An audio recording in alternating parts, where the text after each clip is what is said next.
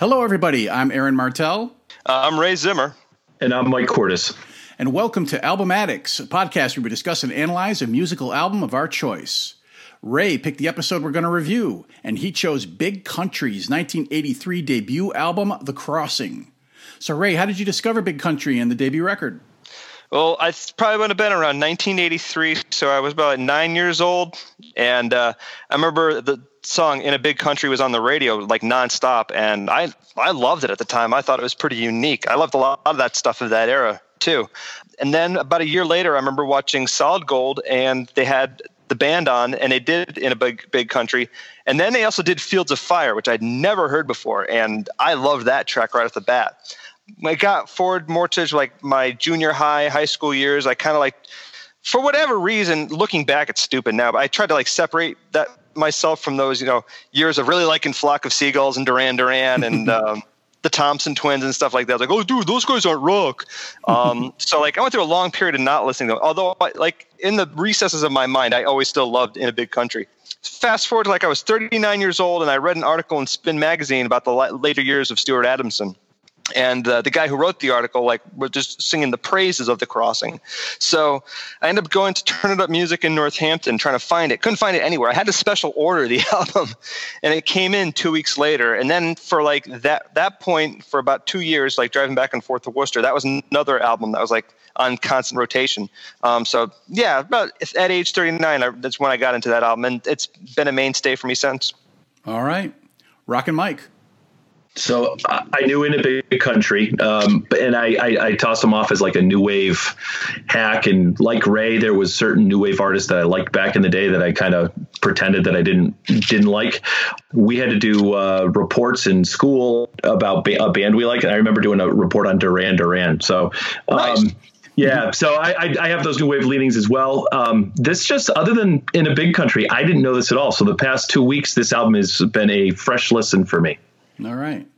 Well, my history of Big Country begins and ends with the song in a Big Country too. I heard that on the radio and I saw the video for it on MTV and I always liked it, spoiler alert. But that's all I know. I probably saw other videos for this band. I don't even know what they had, but if I did, I, I don't remember them. And as far as this album goes, the first time I ever listened to it was preparing for this podcast too. So it's new music to fresh ears for me.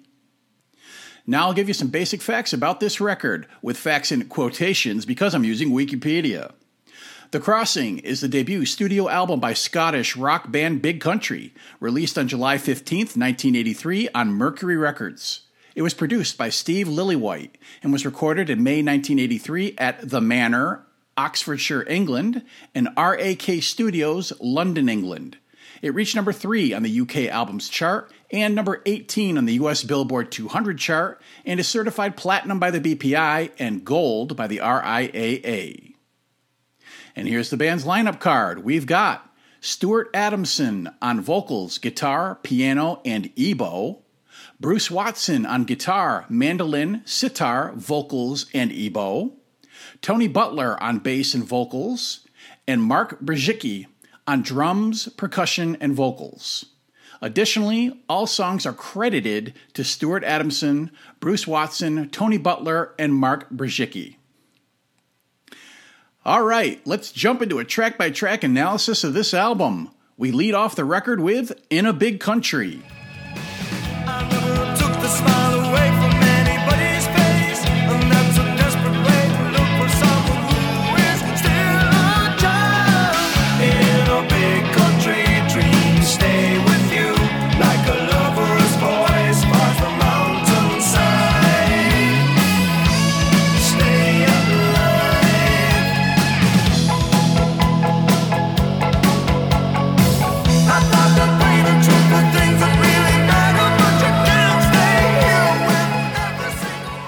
Ray, what do you say? Well, what else can I say? This is what like sucked me into this band originally. I think I got a lot of people in this band, and it was the obvious choice for like the first single from this album.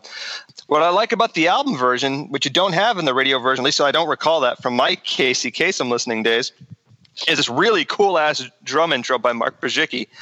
And it almost sounds to me, I can't tell 100%, but if there's like overdubs on it, like some of those like tom rolls and stuff going on in the background, maybe. I'm not 100% sure. Maybe he pulled it all off in one take, but I'm a little suspicious.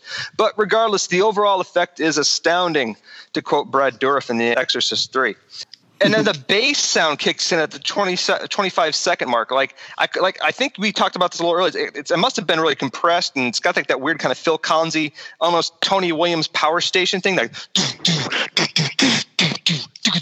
you know, it just sounds like almost like a video game explosion noise in the background. Yeah. Um, yeah, they sound huge. Yeah, huge. Yeah, definitely. But it's also you know like a, that real kind of military thing going on in the background, which I guess uh, Mark Brzezicki says he credits to his uh, Steve Gadd's work on like things like 50 Ways to Leave Your Lover, which I guess does kind of have like a, a military drum beat in the background. But then we get some kind of like heavy power chords come in and like a really heavily processed guitar melody that down down down down, um, which is really what you hear on the radio at it at the 44 second mark. The first go go at the verse is cool because both I, am not sure who's doing backup vocals with Stuart Adamson, but the vocal harms on this album I think are like a real like uncredited fucking power for this album. There's really good vocal harmonies, um, almost kind of like a weird like Everly Brothers kind of level, um, without having the high chipmunky effect. And then we get to this one part after after the verse section, we get what I'm going to call throughout the rest of this review as the guitar pipes because let's be honest, it's the 800 pound gorilla in the room. The guitars sound like fucking bagpipes. And you know it. I know it. Stuart Adamson and Bruce Watson know it. And you love it. Or at least I love it. So we get a guitar pipe section, and it's awesome. Uh, the second run of the verse is just Stuart Adamson solo, and I think his voice sounds fine for this stuff. You know, he's you're not going to say he's trying to be Robert Plant, but he's himself, which is pretty cool. He's not trying to be, you know, operatic. And then at the minute 24 second mark, we get that chorus. And man, as far as like having a talent for writing hooky choruses, these guys have it in fucking gangbusters. As a nine year old kid, this chorus like just got completely stuck in my head. It's got a lot of epic imagery with um, like a lover's voice, like a lover's voice fires the mountainside. It just like conjures up a lot of shit in your head. And um, and the guitar pipe section almost kind of joins in at that part of the uh, like a lover's voice on the mountainside stay alive and then there's another lines in here like that i like like you can't stay here when every single hope you've had shattered i think that's an awesome line yeah best part of me for me for the for this whole song is one minute 56 seconds in you have the coolest fucking guitar pipe melody ever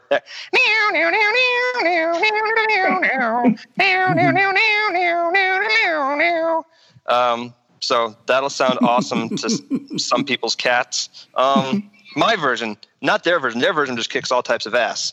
Um, but that melody is like one of those things that just kind of got like seared into my subconscious the first time I heard it. And it's like one of those things that like just plays in my head constantly, even as an adult, you know, mowing the lawn, I'll hear that in the background in my head. Another part of this song that's always stuck in my head is I never read too deep, deeply into the lyrics, as we all know, but there's some shit that does always stick out for me. And the one that I always liked even as a wee lad, was uh, I'm not expecting to grow flowers in the desert, but I can live and breathe and see the sun in wintertime. That's my favorite line too. Yeah, it's cool. I mean, it's it's. I mean, there's no like goofiness or weirdness about it. It's just straight, cut and dried. It's I'm I'm a realist. I'm not expecting miracles, but I can still find some positive in a negative experience. You know, every cloud is a silver lining and all that bullshit. So it's kind of cool. Um, the part where it gets to two minutes and 48 seconds, where it kind of there's a bit of a return to the intro, and he says, "Pull up your head off the floor, come up screaming, cry out for everything you might have wanted." I think that's awesome. That's like their fucking Oprah Winfrey esque empowering moment, you know, of just fucking just picking yourself up by your bootstraps and taking care of yourself, and it's fucking cool, man. And I like how they take my favorite guitar pipe section melody and they just kind of put it over the chorus at the four minute, 15 second mark. So, man, if you're going to open an album and release a single, this is one hell of a way to do it. That's all I got to say. Rockin' Mike. All right, so I'm only familiar with this song, so right off the rip, it's a song I know.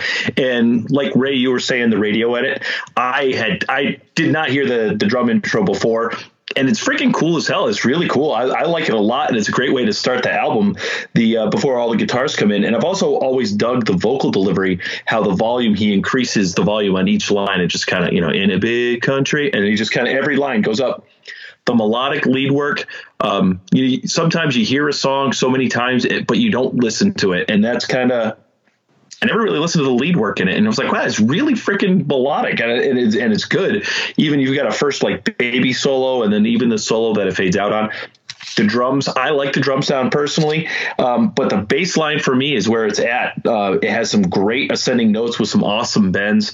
Uh, Tony Butler, if you, actually Ray, if you watch some of the YouTube stuff of them live, Tony Butler is the one that's harmonizing with Adamson.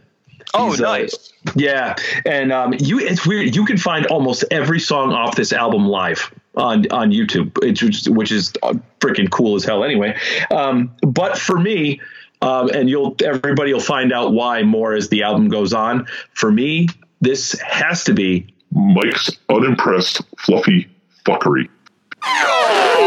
What? Fuck no. Yep. Get out of here. Yep. Dun wow. dun dun. You're a better man than I can get in. so it starts with the martial drums and percussion and Stuart Adamson yelling "Shut!" or "Fuck!" or "My hemorrhoids are flaring." I don't know what he's shouting, but he does it all over the track. The song kicks in with Tony Butler's rolling bass line that occasionally grabs for higher notes, and it sounds cool. And of course, the awesome melodic guitar lines that imitate the sound of bagpipes. It's a signature sound of this record and hammers home the fact that Big Country identifies as a Scottish band. Stuart Adamson's voice is interesting. It doesn't have a huge range and it almost strains in his upper register. It's like taking a great effort to get the notes out, but it really works. It's got this blue collar, everyman kind of quality to it that suits this material well. And to me, it feels like he's like shouting from the mountaintops. Like every line he delivers is making a sort of declaration. Oh! Uh, I dig both the catchy guitar melodies as well as the doubled high and low vocal melodies, and they complement each other well. I also like the bridge section where the bass drops out and Stuart lays it on the line vocally before the band roars back in. The lyrics address someone who's in a lot of pain, perhaps suicidal. You've had some setbacks in life, and the singer tells that person to pick yourself up and go on, stay alive. And that was the original title of the song. And of course, I love that guitar melody that Ray would do. Ray, how's it go?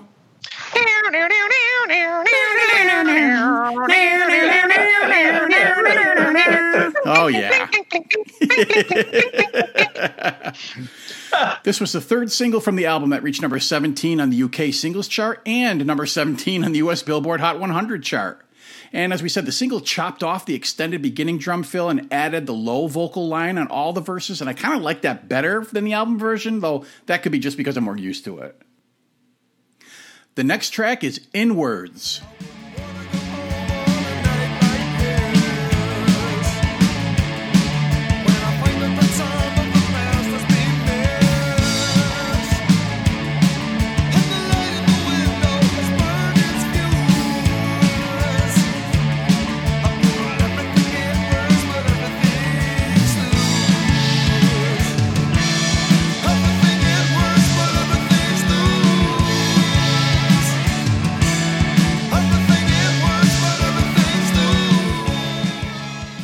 Ray, what do you think? fucking great song, man. Holy shit, is it loaded with hooky guitar tracks or guitar hooks? Um, t- for case in point, to listen to the intro, you got this kind of muted staccato guitar in the background, which is punctuated by this like little simple trilling guitar melody, and behind that you got Tony Butler and Mark Brzezicki laying down this post-punk backbeat that's like right out of the Cure playbook, and it sounds cool as fuck. The first section, we get kind of a cool, simple yet effective guitar riff that that down, down, down, down, down, down, down, down, down and the chorus is good. The chorus is really it's odd because it's really short compared to the rest of the verse section, but it's got some great guitar hooks in that as, as well. I wouldn't call the guitar work on this song like traditional guitar interplay, like all along the lines of Keith Richards and Brian Jones or any of the other different incarnations of the Stones guitarists or Perry and Whitford. It's more like the layering of two separate but equally cool guitar parts, which makes like a sonic Scottish lasagna. At the minute 57 second second mark, we get into like a brand new section. At two minutes seven seconds, Tony Butler gets to throw in some new bass hook melodies, which is kind of cool. There's something to be said for the bassists of this era. And I want to point out like Steve Severin, Peter Hook, Simon Gallup, and Tony Butler. They're musicians that, that wanted to make valid bass melodies, not just simply just kind of like sitting in a corner with the root and the fifth. I mean, they were actually like, you know, third voices in the song, which I think was really kind of cool. At two minutes and 48 seconds, we get like another cool kind of hook underneath the uh, I want I wouldn't want to come home on a night like this in the last verse section. And at three minute twelve seconds, we have like the longest hang on the chorus for like the entire song. They don't cut out; they just actually stay on it for quite a while. At three minutes and thirty five seconds, we get the the verse riff returns, and we almost get like a little, little bit of a lead break in the song for for a band that doesn't really do necessarily guitar like flashy guitar solos. They did have like a little lead ish kind of breaks, I guess you could say. And um, at three minute fifty eight seconds, we get like kind of a minor breakdown again, and that ends it ends with one big hook extravaganza, complete with splash cymbals in the end. So inward is some cool shit. Mike. All right. So Inwards has a simple but incredibly cool riff. I love how it opens up. It's got a great great use of the alternating ascending and descending squeals combined with more of the the cool lead work. Another great bass line, Tony Butler, man, wow, just just right right there. I love what he does. The drum sound, like I said before, doesn't bother me. I actually like the drum sound on this entire album. It's got an oversized drum sound. I picture like a normal sized guy with huge drums, like in the Hall and Oates video. They just they sound just cavernous, just like he's just playing these huge drums. But I even uh, the the way the lead work slows down to give the illusion of strings before the tempo the tempo picks back up. It's just a beautiful ending. The last minute of the song is the shite. I love it.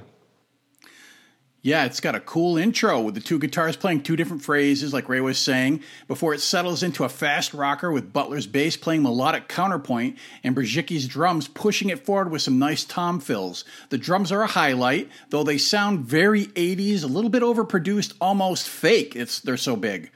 This comes across like a tight post punk tune, something like early Cure or U2. Again, Ray alluded to that, with energetic guitars making a racket but not losing the plot, and what sounds to me like some EBow making different eerie sounds. I could be wrong about that.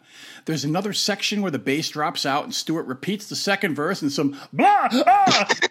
and the rest of the band comes back to repeat the first verse and chorus.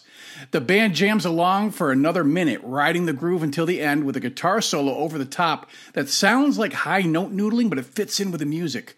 The lyrics are pretty open to interpretation, but to me, they reference a conflicted guy who's got a lot on his mind and is keeping it all to himself, even though he's kind of going off the rails. I pull everything in words, but everything's loose. I don't know.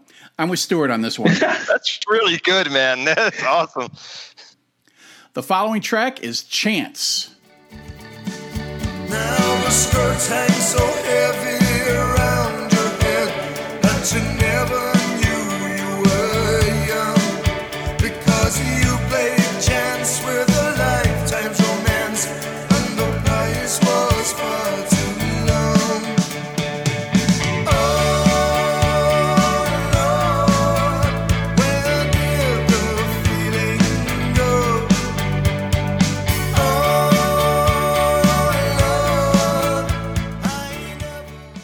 Ray, hit us.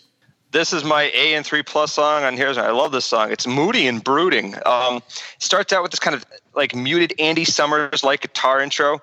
Um, I love there's like a the other guitar that comes in. It's got like almost I think it's like a chorus and maybe just a little bit of delay under on it, especially the part that supports Stuart Adamson's vocals on the verse section.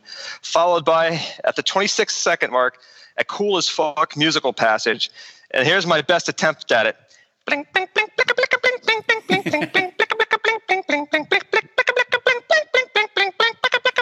It's actually pretty good.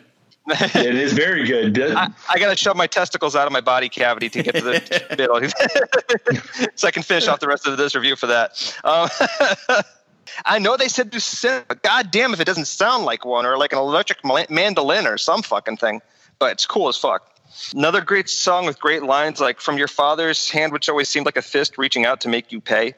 But the chorus, it's odd because the verse section so moody. The chorus it almost sounds like it's gonna be positive because it kind of goes to the relative major, which kind of takes you out of the moodiness. But if you listen to the lyrics in this part, it doesn't make you feel much better. That like, where did the feeling go? And I never felt so low. It's kind of a little bit of a mind fuck on the part of Mr. Adamson. Um, at one minute and 21 seconds, we get some minimal guitar pipe melody in the background and a return to that bling, bling, bling, bling, bling, bling part, which I love so much. we get the return of the verse and the chorus. And the chorus kind of continues without the vocal at the two minute and 45 second mark. And it sounds like they almost turn the fader up on the guitar part in that. And I really kind of like that because it like showcases another dimension to this song. And of course, at the three minute and 21 second mark, they throw some guitar port, some power chords in there, kind of like rock it up a bit. And I think it's a cool way to end. It's a, it's a little nugget of a song, man, but I tell you what, it's a fucking beautiful, whatever four minutes that that's, that's in it, involved in it. Mike. This is a beautifully lonely song. It's just it's earnest and pleading. At times, the uh, that that bling bling bling part. I'm not going to do it as much as Ray. Um, I keep I kept getting the feeling that he's going to break into a passage to Bangkok by Rush. So I, I actually went back and I'm like, yeah, I'm like, oh, all right. Um, but the the bass line pulls back on this song, and rightfully so, because the whole song is bought and sold on Adamson's vocal delivery. Um, it just he conveys the hopelessness and despair of this poor woman in the song, even when he he has the refrain, "Oh Lord," you know, two words that you hear all the time, but the way he sings them, there's just so much weight and meaning behind it. This is my absolute favorite song on the entire album. It's just a beautiful song. All right. So this is a mid-tempo tune that has more ebow in the background, I think, that provides atmosphere, and it almost acts like a keyboard would in most pop rock songs. The guitars are strummed percussively, which is a hallmark of this band, and there's an almost Asian style melodic guitar line that peppers the track. We've all been Ray, how's it go? The chorus is super catchy, and Stuart brings some emotional weight to his vocal performance. The lyrics tell the story of a young woman who was physically abused by her father but was rescued by a lover who took her away from her father to a new town. But he ends up leaving her after they have two sons of their own. She took a chance on the relationship, but it didn't pay off. The price she paid is high. It's a heavy and depressing subject matter, but it's very well written, and sonically, the music is sympathetic to the words. This track was the fourth single from the album that reached number nine on the UK singles chart. The next track is A Thousand Stars.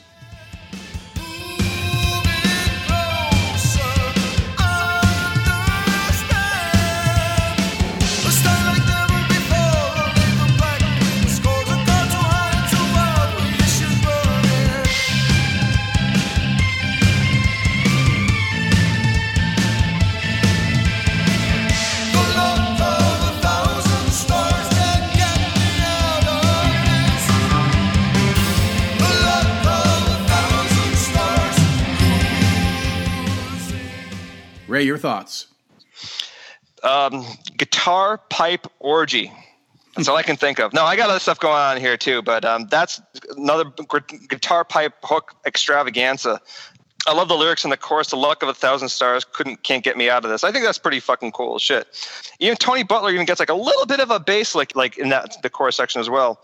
And at 56 seconds, there's like another sick guitar pipe section with both guitars. At two minutes and one second, you get a muted guitar hook that gets kind of unmuted uh, eventually, but it's kind of like unravels a little bit, and I like that unraveling effect.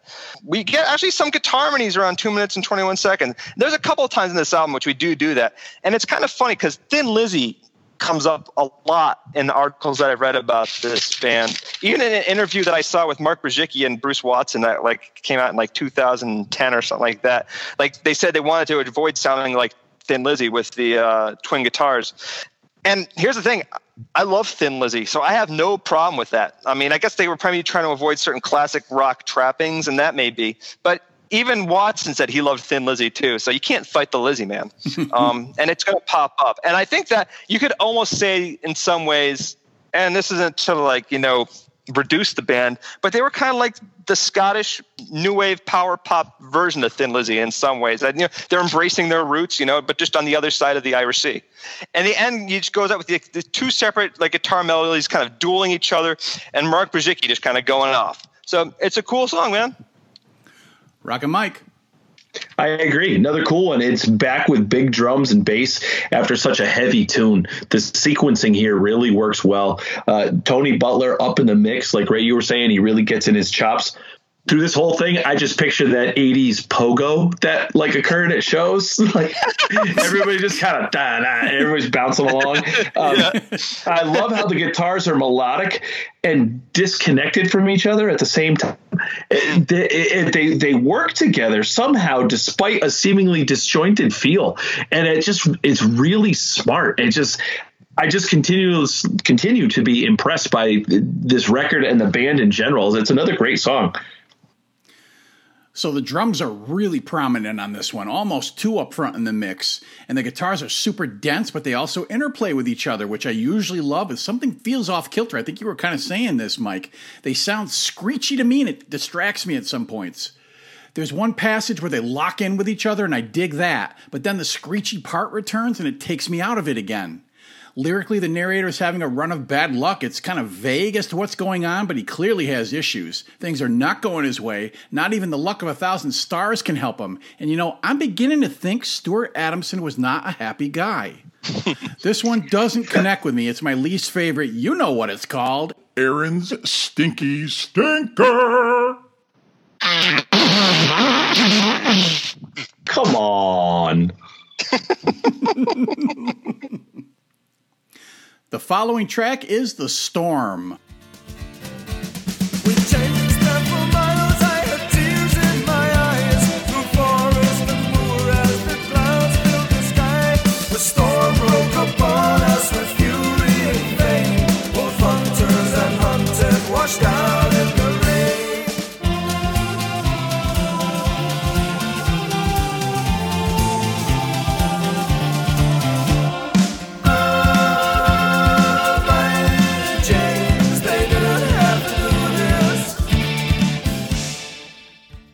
How about this one?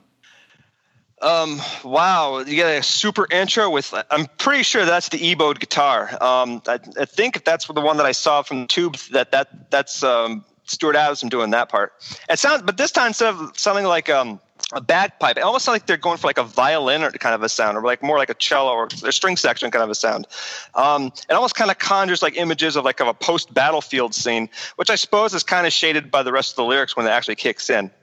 And it sounds almost like Tony Butler's playing like some bass chords, which I love hearing, especially like when guys like Steve Severin do it. And it just sounds really kind of otherworldly. And you get this weird, like wordless female vocal in the background. All I gotta say, it is kind of an odd intro. And in a minute, four seconds in, you get the acoustic guitars kind of pick up, and you get some really nice brushwork on the snare from Mark Brzezicki. Tony Butler's bass part in the verse section is actually kind of intriguing. I think if you took that out of the verse section, it would be a completely different song. At a minute 43 seconds, Tony Butler's 16 note part or 16th note little rhythm figure that he's playing with the female vocal makes like kind of a direction shift for what the next part's going to. The odd, my James, they didn't have to do this. Another great line in the song is, "And nobody smiled as we took home our own." There's a, like a lot of just like post-battle regret stuff going on in this stuff, and I kind of like it. It kind of like makes you think like scenes like in like fucking uh, Braveheart, where like you have like the Battle of Stirling and all the bodies and stuff like that after. Um, at five minutes and three seconds, we get a little guitar pipe melody that kind of harkens to the vocal melody. And Mark Brzezicki does this weird thing at like five minutes and 20 seconds in. It's like some weird rototoms. It's not like he's sitting on the end of the first beat and the second on the the first primary beat of the second part. It's like it, and it becomes more prominent at the five minute and 52 second mark, all the way out to the song until it just finally kind of takes over, where it's just him and the female vocals. It's a pretty epic song, little bit of a downer, but it's still pretty cool. Mike? So you've got that opening, not quite guitar pipe sound like uh, Ray you were talking about, and you those haunting female vocals that kind of the echoes that bridges it into the acoustic guitar. I, I really like that, and I love how they infuse the the Celtic folk elements, but they kept it rock. It just you you can even like that bass line you were talking about. You can picture someone like dancing a jig to the bass line as the song kind of swirls around them. Uh, Word. And it's almost getting tiring at this point. But like great vocals yet again. You know, he he he knocks it out of the park. He does a great job through this whole album, and for me, it really hit home on this song. What notes, what lines to emphasize, what words to draw out, which ones to hold back on. Um, just very smart the way he does everything, and the way it finishes. There's that echoey, swirling end. You know, and it swirls almost like a storm, maybe. Oh, Whoa. Cut it I, out. I, I cut it. Get out of here. Um, so, but I, I really like this track too. This album is seriously kicking my ass right now. the guitar strings, or whatever we're calling them, lead off this one, playing that somber melody with a dreaming, floating vocal over it that leads to the folky acoustic guitar part and busy, brushed drumming. That when you combine this with a vocal melody, it kind of gives the vibe of a Scottish folk tune. There's an epic feel to this. It's over six minutes, with multiple sections that switch up tempos and rhythms, with layered guitars and instruments such as mandolin and the ever present ebow to evoke a certain mood. And again, the drum work is excellent, if still a little loud in the mix. The wordless ah vocals add a sense of drama, and Stuart's vocals are booming and reverbed. Celtic Thunder's got nothing on Big Country. The lyrics are about the 1745 Jacobite rebellion in which a Scottish army attempted to restore the House of Stuart to the British throne, but were ultimately defeated at the Battle of Culloden and turned back. And all, for all you history buffs, if I fucked that up, I apologize. Stuart again turns in a heartfelt vocal performance as he takes the viewpoint of the Scots and the fear of uncertainty after the uprising. This is one of the strongest tracks on the album, and I dig it. So let's flip the imaginary record over and drop the imaginary needle on Harvest Home.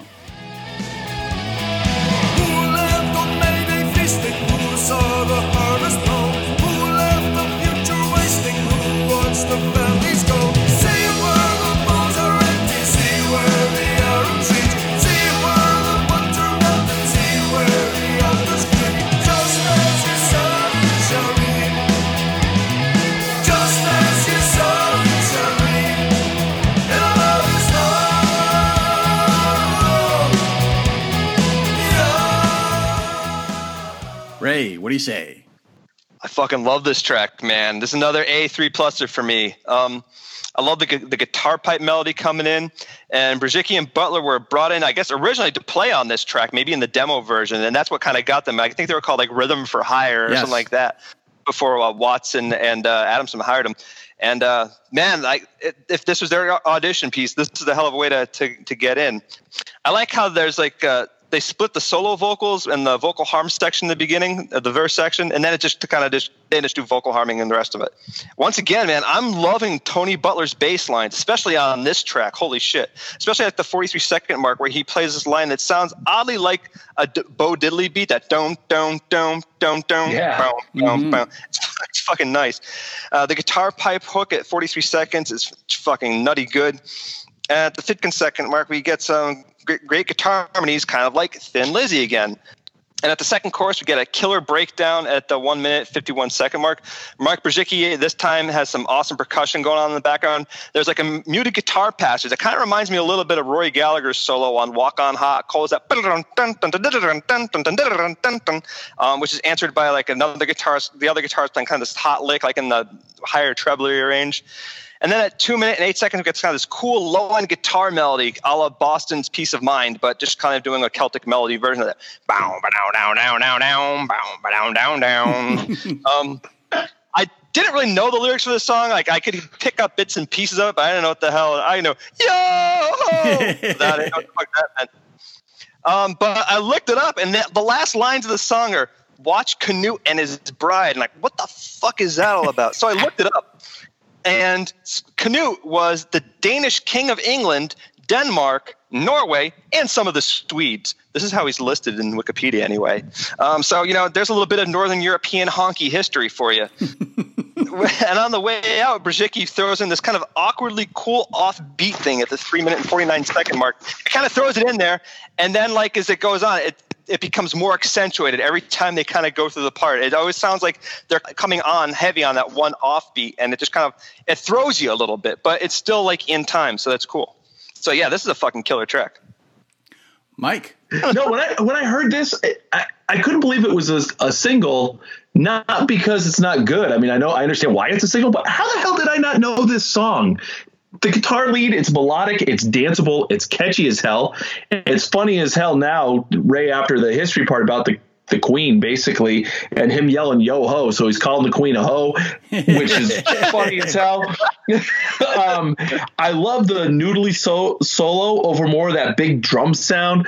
Ray you touched on it tony butler's bass again man. Uh, like this guy is so underrated um, and i can see why it was a single and it's another fucking great fucking song it's great it's awesome i love it This track is dominated by the really cool guitar melodies. This band really focused on making them catchy and memorable, and the effects they put on them enhanced the sound. Again, the emphasis is on making the music and lyrics feel Scottish, and the music is less about showy solos but sounding melodic, and along with the vocal delivery, gives you that sense of Scotland. The bass and drums provide a danceable rhythm, and the bass, again, like we've all been saying, it isn't just playing root notes but a secondary melodic line. The lyrics feel of another time when the harvest was crucial to survival and people lived simply off the land. A simpler or maybe better, I don't know, time with a strong sense of community that got lost over the years. I don't know. That's what I'm reading from it anyway. I'm probably wrong. There are more vocal whoops, and it's another personality stamp for this band. This track was actually the band's first single released independently in 1982 and was added to this album, and it's another winner. Hey, Canute, your wife's oh. Is that what it means when someone's canoodling? I have questions. I don't know. That's awesome. The next track is Lost Patrol.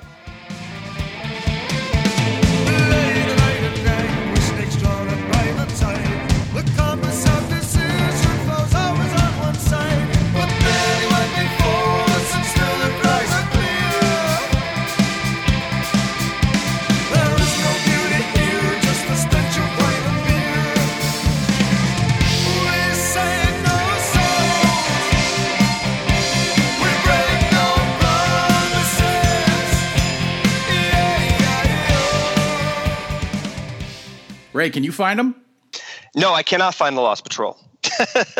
we get back to some kind of ebow love, some heavy slap back on the guitars, and probably the closest to like a standard rock bass line played by Butler in this whole album. It's still pretty good though. I, it's, it's, from what I've read, the songwriting credits go solely to uh, Brzezicki and Bruce Watson, um, which might explain some things. Which is not to slam either of one of those guys, but there's something that I really can't put on my finger on it that's lacking this could have been a passable instrumental in its own right. Like I almost kind of wish they just kind of cut the lyrics off and left it as an instrumental, and maybe let uh, Adamson throw in some more hooks. There's a weird guitar like with volume swells in the verse section. Like, wow, wow, wow. It's got like this weird lightsaber kind of effect. The guitar work from about two minutes to two minutes and 29 seconds almost reminds you of Wayne Hussey's work on the Sister of Mercy's album, First and Last and Always. Um, I think Mr. Hussey was must have been listening to this album when he kind of came up with some of his guitar work from that. He also had this band called the Mission UK that was kind of big in the mid 80s, I guess, in the art rock college scene. I don't really know that album much, but I do know uh, First and Last of All and Always is a really, I think that's probably the best Sisters of Mercy album. Um, so if you're interested in stuff, I recommend it highly. I got to tell you, overall, this song is just not, I don't find it quite as hooky as the other one. So I'm going to have to say that this is Ray's unimpressed musical pick. I don't hate it, but it just doesn't grab me. Mike. Ray is wrong. Okay, that's what I have to say. Um, I love I love the lead playing on this entire album. The lead brings you in. You get some more great drum work, and Tony Butler again. Here we go, killing it as usual. You got that big yeah yeah yeah oh yeah or however it goes that chorus, but that volume swell that you're talking about, Ray. Yeah. I, I said that's Jaws. It was like the Jaws theme all of a sudden came in. I was like, what the fuck? We're going to need a bigger band. Like, completely unneeded. Um, but the song itself is is cool and it's back to the good stuff. I love how the band as a whole keeps the song together as Anderson plays that slower melody over the top, going back for that yeah yeah chorus, however it goes, and then all of a sudden, ding ding, Candygram, the land shark is back. I don't fucking get that part of the song at all. Plumber live they live they don't do any of the land shark thing at all. So um, it's it's great live because you don't have that volume swell in it and that, that's what i care to remember about the song. Um, it's a great tune for me. Ray is wrong. I need to say that again. I'll own it. We get more ebow and delayed guitar and this time they almost sound like accordions in the pre-choruses this is another solid rocker that's working the now established big country formula and sounds cool. The syncopated drums and pulsing bass hold down the rhythm while the guitarists get unique tones and use them to create droning hypnotic melodies. Stuart's still heroically calling out the lyrics along with a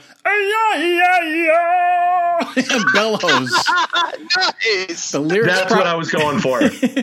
the lyrics probably reference some Scottish historical event where a military patrol blindly marches onto some horrific battle with the English, but I'm not a Scottish history scholar, so fucked if I know. Sounds cool though. it's another good track.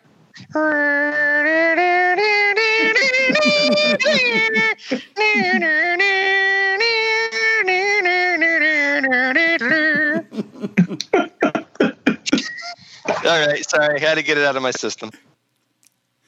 The following track is Close Action.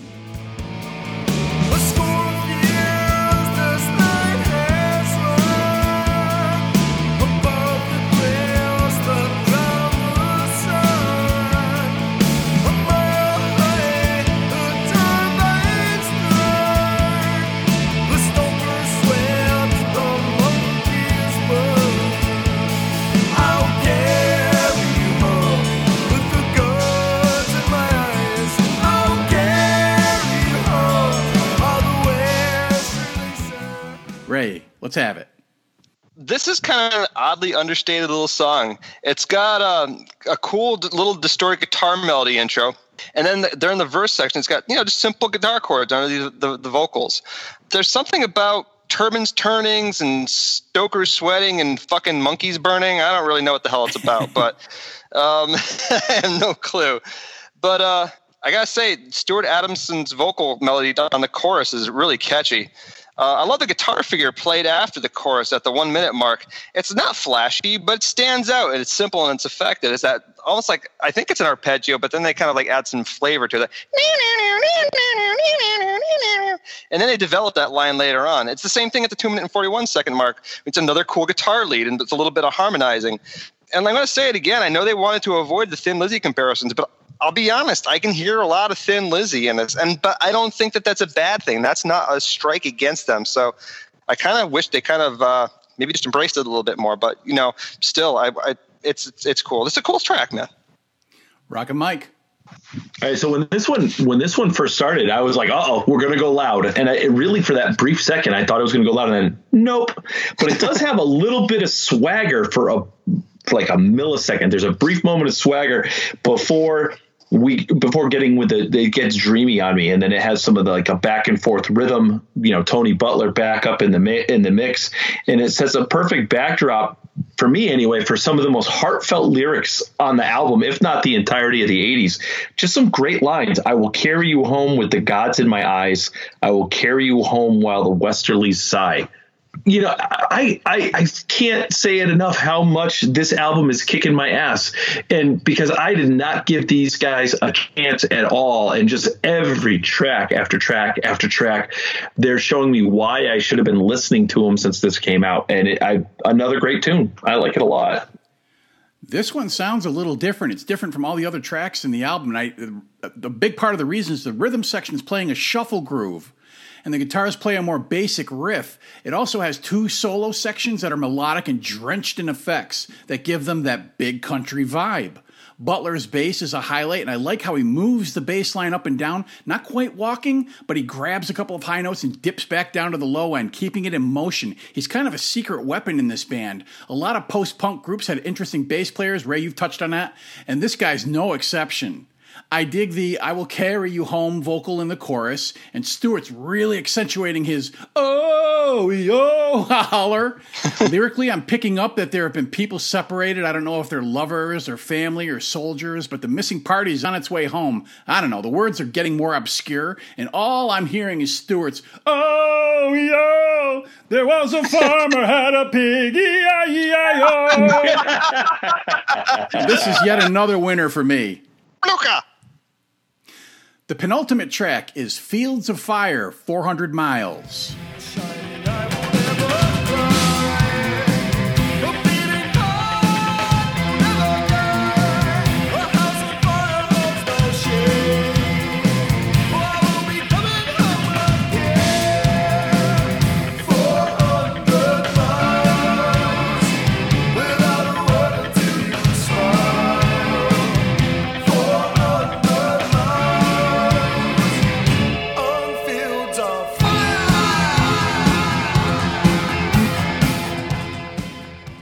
Ray, what do you think of this? dude, I love this song. It kind of comes at you with a gallop. At five seconds, you get like the rhythm guitar and bass. And 20 second, seconds in, you get this classic guitar pipeline. The verse section is made up of Mark Brzezicki's driving backbeat and muted guitar strings, while Stuart Adamson sings the vocal, the verse section, which is answered by a guitar riff, which is all very, very hooky on their part. The vocal harms in the chorus are awesome as well. Uh, there's an echo effect on the the fields of fire, fire, fire, fire. it's kind of corny, but it's kind of oddly endearing too. Because let's face it, like I don't know, five years later, Perry Farrell's using it in like some Jane's Addiction tracks too. So it's not like it, it wasn't observed by other people in, in different settings. So um, at one minute and 20 seconds, seconds in, you get this new guitar pipe section.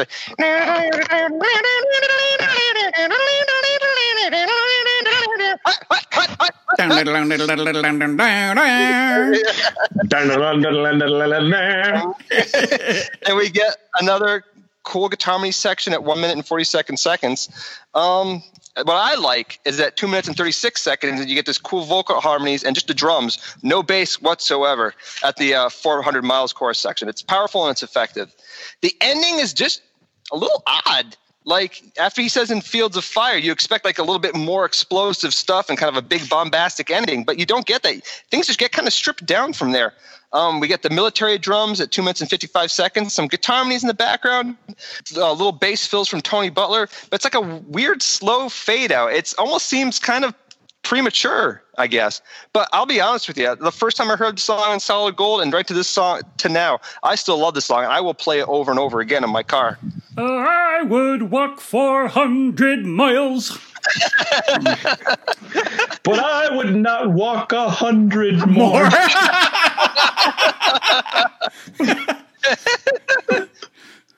Mike, what do you think? Um, so another song where you that guitar pipe feel again that come in after that melodic intro, and I also like how the guitars drop out and he sings over some of the great. It's just again some great drumming he sings over the top of. The guitar uh, solo slides to me it almost remind me of like a fiddle, and some of the lines on the in the vocals it's kind of the, vo- the again the volume goes up like he did in a big country but then in other lines it starts up and then it drops back down and i like how he goes back and forth with that with the delivery and again as we were talking as i was mentioning on other songs earlier on the album that i like I, I think he's very smart in his vocal delivery, how he how he picks and chooses those moments, um, and it, it goes back and forth. It serves the songs well. I like the song a lot. It's a good tune. I don't know if I would have made it a single. I don't know why. There's a couple other ones I, I like a little bit more, but it's still a great song. So I, I'm all in on Fields of Fire. The guitar pipes are back and grafted to a martial marching rhythm that stays insistent with a constant kick drum. This has an anthemic quality to it between the bagpipe guitar lines and the 400 miles chorus melody that reminds me a little bit of In a Big Country, but it is its own thing. I like how the music drops out in the verses and just leaves the drums for Stuart to sing over. Nice touch. And the whole song makes me want to go find a parade and march next to a line of bagpipers. Is that a word? There's once again a clear influence of Scottish music, and the band totally makes it work in a rock context. Lyrically, there's obviously a 400 mile journey of some sort, and it seems the narrator is coming home. I don't know, there's women and children and toys and teachers involved, and Stuart sounds serious enough about it. I'm all about this, and it was the second single that reached number 10 on the UK singles chart. And that brings us to the final track, Poro Man.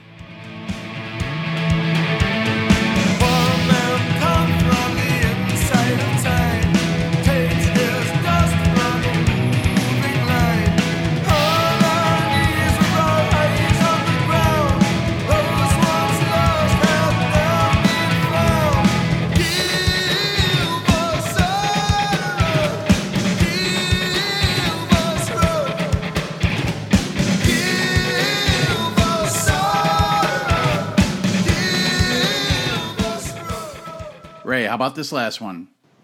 Dude, this song is fucking epic. I you know I think I told this to you I mentioned this to you before, but I think this is their stairway to heaven on this album. This is like their their piece kind of starts out minimal, minimalistically and then just kind of blows up into this big huge thing. One could almost make the argument that it might go just a little bit too long in some parts, but um, I'm not going to go there. I actually I, I like it in its entirety It starts off with that weird little guitar figure, which is played by Stuart Adamson. If you look at the live footage, like um, Bruce Watson comes with an even more minimalistic guitar part. Like,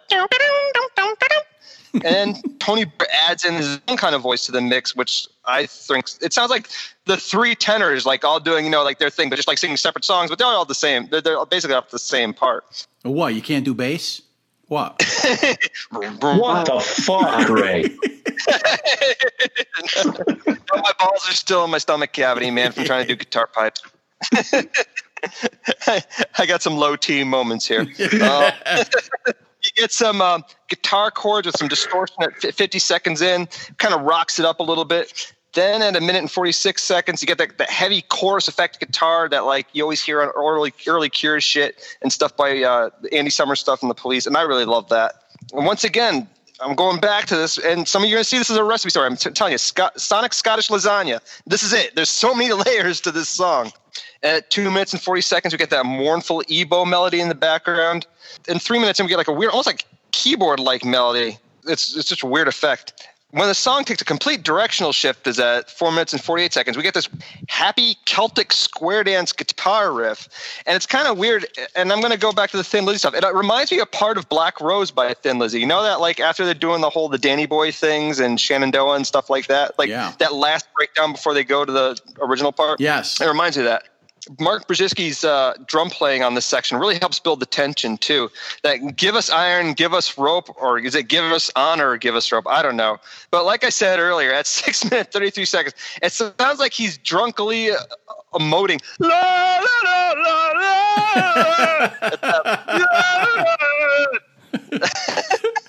and then somebody gave him a cup of coffee. They took the single malt away from him, and um, it gets back to normal. I love the percussion, and the guitar in this part with like when there's like no bass whatsoever. And then it's just seven minutes, 34 seconds in, just a single chord with Mark Brzezicki playing his military drums on the way back out. It's another kind of weird ending along the, the same lines as Field of Fire, but it's also just kind of a like a little bit of punctuation mark at the end. It's simple uh, but effective. Boom, the album's over. Rock and Mike. All right. So when I was first listening to this, I was looking at the time of how long the songs are, and I, the first thing I said to myself, like, do I really need a fucking eight minute big country song in my life? like, really? And uh, the answer is yes, I do. Apparently, because the song is this song is awesome. The um, Ray, like you said, it's their stairway to heaven. It's epic. It's just it's so freaking cool. I agree. There's a couple minutes you might be able to trim down the the intro whenever not really intro but the opening you know it's really two minutes before it comes in it's a little long there but i'm not going to fault them for it because it really it sets it serves the despair in the lyrics you know that two minute six minute mark you get almost like a machine gun percussion you get the first verse and then you get some marching percussion so i I, I like I delved heavily into this and looking it up, and because I thought it was just their way of saying "poor old man." So I, I was looking at it like, okay, so the first verse was his childhood, and then you have marching percussion. So he went off to war, and then he comes back, and I'm completely fucking wrong. Apparently, it's based on an H.G. Wells story of an H.G. Uh, title of an H.G. Wells story called Pollock and the Poor Old Man. So I'm completely wrong. I was going down a completely different path with it, uh, but the lyrics are awesome. It, it the, he what an underrated lyricist because the laughter lies on faces where the sun has never shone. The fear of life is strong.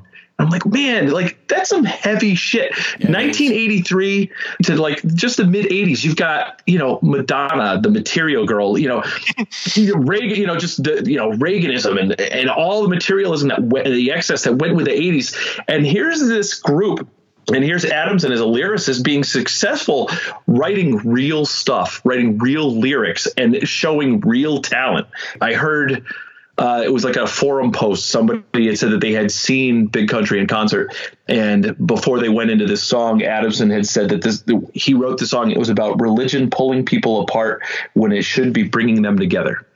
It's a beautiful song, and what a great way to end an album. So many albums it seems like so many albums we covered that last song is just a freaking throwaway dud and this is where the sequencing really helps because this this could not have gone anywhere else in the album except the end. And it's freaking brilliant. Usually we listen to an album we you know getting rid or at least me personally i listen to it and i and I, I'm hitting it so often, listening so many so many times all the way through that once my notes are done, I have to listen to something else because I've just overdosed so much on whatever album we're covering for that week. Be like, all right, you know, and um, today I was out and about driving around. My notes were all completely done, and I I put it on again and I listened to it all the way through again. It's um, it's a great record, um, but this song in particular, oh man, kick my ass yet again. I love this song. So both sides of the album close with an epic track. This begins with those echoed guitar notes and mid tempo thudding drums, with the bass walking up and down, and then the guitars strum percussively into the first verse. And then after Stuart sings in his dramatic style, the martial drums appear, and what sounds like an EBow drone, I'm probably wrong again, leads us into a long instrumental passage with layered guitars having eerie effects on them, building on each other and morphing into different sounds and textures until they melt away into the second verse. Then the song veers into a new section. The drums sound nearly tribal but maintain that martial vibe. The tempo picks up and it feels very much to me like something U2 would do in their early days, with the echoed droning guitar and bass running to keep up. Stuart sings again and there's some really cool. uh, Ray, what is happening here? That you know, that that uh, is it palm muted shit. It's so fucking cool. Both guitars are doing it, Oh yeah, and they're almost interplaying with each other. It's so fucking cool. Do you know what I'm talking about? that give us rope, give us that where it's like that muted. Yeah, I you think know, they're just mute. They got like heavily distorted guitars, and they're just muting the guitar, the strings with their left hand, and just raking the strings with their pick hand. I think that's how I would. Be, that's the only way I would be able to pull something Yeah, like that. both off. guitarists are doing this, and it sounds like rumbling trains over all the drum rack, and I fucking love this part. Yeah, shit, yeah. Then a return to the fast section that's got a sweet ascending riff, more train rumbles, and finally fades out on the fast section while the martial drums linger a moment longer and then fade with the rest of it. As we've been saying, this track is over seven minutes, but I personally don't feel it. Each section pulls me in when it comes around, and it goes by faster than it seems. The lyrics deal with a Poro man, an African witch doctor who is believed to have demonic powers and appears to be preparing the narrator and his cohorts for sacrifice to save them from worldly pain, glowing rain, love, and hope. The lyrics are really good. The bleak words fit the eerie tone of the music, and this is just a stellar album closer. Now that the track by track is through, we'll go into our final thoughts and album ratings. For you new listeners, the rating is a 0 to 5 system, with 5 being a favorite album of ours, all the way down to a 0, which got its head chopped off by the Poro Man. Ray, what are your final thoughts on The Crossing? I think it goes without saying. I just love this album. I mean, I'm all about 80s metal guitar histrionics, but I love that they almost went out of their way to kind of avoid those trappings. And on the flip side of that, they could have been very easy for them to fall into like the synth heavy uh, styles of something like Flock of Seagulls, or the Thompson Twins, or Spandau Ballet. But they stuck to their own guns and used electric guitars or acoustic guitars or mandolins with EBows or whatever the hell that they wanted to use. And they they pretty much that's I think what I admire most about them. They had great vocal harmonies. They wrote great anthemic rock, um, totally infectious guitar hooks. And let's be honest, I think the real unsung heroes of this band is the rhythm section between Tony Butler and Bart Brzezicki. That well, that's not the the only thing. Definitely Stuart Adamson's songwriting um, goes without saying as well. And uh, just you know whatever processing went into making those guitar pipes, it's awesome. I'm giving this album a five. This is a, without a doubt a desert island disc for me. Rock and Mike, what do you think? Okay, so I've, I've been talking about it the whole time about this album kicking my ass, and I listened to it, uh, listened to it the past couple weeks, and I didn't realize how. I, I just I completely missed the freaking boat on this record, and I'm so pissed at myself because it is so it is so good, and that's why I chose "In a Big Country" as my muff because you know, it's that song that I heard that song was like, yeah, whatever, and and, and kind of threw it away. And you know, at this time, I was listening to new wave. We we covered Men at Work, Business as Usual. Uh, like I said, I was a fan of Duran Duran, and um, so I would have listened to this at the time. And I I, I just don't know. I'm just kicking myself because it's such a good freaking record, start to finish. The lyrics I covered on Poor Old Man, what I think of Adamson, uh, Tony Butler. I've been gushing over him the whole record, um, and the and the drum sound. I love everything about this record. I'm to give it a four only because I've only been listening to it for two weeks. Um, I think at some point down the road, it probably will become a five for me. it's just a great record, and I got to thank Ray, you know, for for bringing it up. And it, it's awful. They always say don't judge a book by a co- its cover. The one negative thing I have to say about this record, if I I've always hated the fucking album cover. Yeah. Always. Absolutely always. I complete I think I was judging it on the album cover, but in between, it's fantastic. What a great what a great record. Big Country formed out of the ashes of the Scottish punk band Skids and went through a few different lineup changes before settling on the final lineup after Tony Butler and Mark Brzezicki were brought in as Rhythm for Hire to play on the band's single Harvest Home. All of the band members had punk and new wave backgrounds, which showed in the energy of their songwriting and live performances. For the recording of their debut album, Big Country brought in producer Steve Lillywhite, known for his work with U2, the Psychedelic Furs, and Peter Gabriel, among many others. Lillywhite brought his big drum sound to the band and worked with the guitarists to get their signature sound, utilizing the MXR pitch transposer guitar effect to make the guitar sound like bagpipes, and using an EBow to get a synthesizer or string sound out of the guitars. Though none of the band members were born in Scotland, main members Stuart Adamson and Bruce Watson grew up there and proudly identified as Scots, and the influence of Scottish folk music strongly infuses big country sound. When it was released, The Crossing was well received by the rock press and sold well in both the UK and US, though the single In a Big Country was the band's only US hit and the band faded away in that country soon after. But the band remained popular in the UK and had many more hit records there until the band did a farewell tour and called it quits in May 2000. Stuart Adamson, the band's chief songwriter, lyricist, and guiding light, had suffered from alcoholism and personal problems over the years, and unfortunately, this culminated in his hanging himself in a Honolulu, Hawaii hotel room in December 2001. But let's get back to this album. I'm a big fan of post punk, whatever that is. It's a pretty broad term. And the music on this record, to me, is a fine example of what post punk's all about. Big Country really hit upon a unique sound with the driving bagpipe guitars, and they carved out a musical niche all their own, their own brand of Scot rock. It took me a few listens to really get what they were doing, but once I caught on, this record grew on me more and more with each listen. I give The Crossing a three and a half, and I also thank you, Ray, for picking this album because otherwise I might have never sought it out. This was a really enjoyable listen.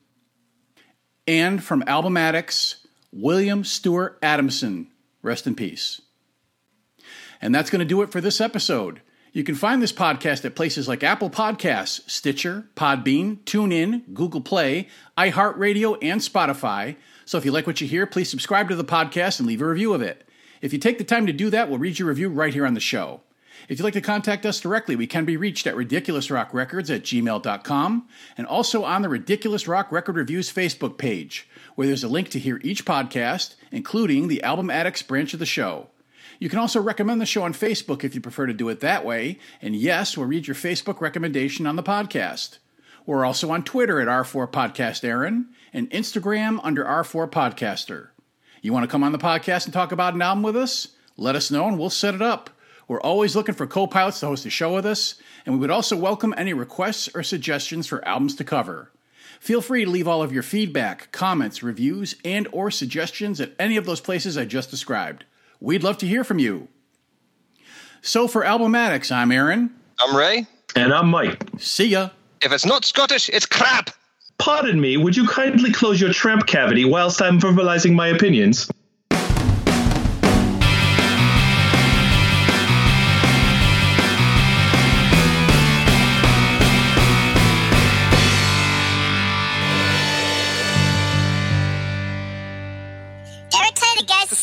Um when I was working at a gas station, this dude from Scotland was talking to me the entire summer, and I could never, never understand what the hell he was saying. No, that's hilarious. It's funny. He's sitting there, and like he decided one day, just like toward the, the five camps in Hinsdale, Massachusetts, are like all for like people, rich kids from like Westchester County. And what these camps decided to do was put some program over to the UK where kids from the UK would come over and work maintenance in those camps. Well, this one dude from Scotland, maintenance from Camp Romaca, would come in. He'd say little things here and there, and I'd do the Andrew Dice Clay thing where I'd kind of nod my head and go, yeah! Keep on talking, dunce. But he was like a genuinely cool dude, you know, or something like that, you know. And then, like, finally, one day after about 10 minutes, he just looks, looks me, stop what he's saying. He like clears his throat. He goes, You cannot understand a word I'm saying, can you? and uh, this gospel truth, I just like nodded my head and like, No, man, I haven't understood you all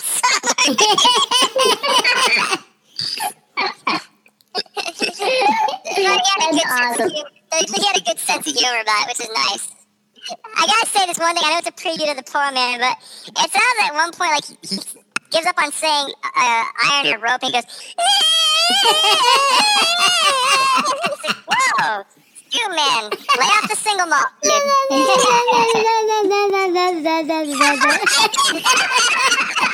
uh, it's no safety dance.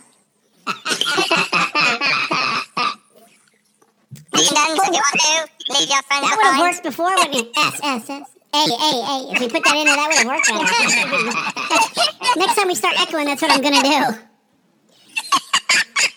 Oh, we can dance if we want to. We can leave your friends behind.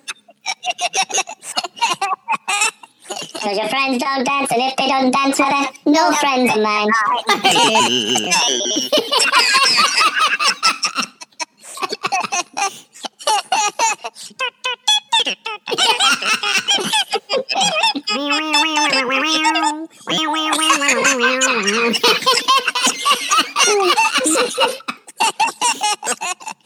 I think Mike's onto something. We should do it. I'm telling you, man. You're gonna have to set up a Patreon and get people to pay like do like three dollars a month, and then we can get like the bonus episodes. bonus track, the safety dance. Give us a buck. Yes. We can recreate the video. Who's the little person? I don't care. I'll, I'll, I'll just put, I'll put shoes on my kneecap. Uh, like dwarf, like dwarf, like dwarf. Dwarf. Dwarf. George does new wave.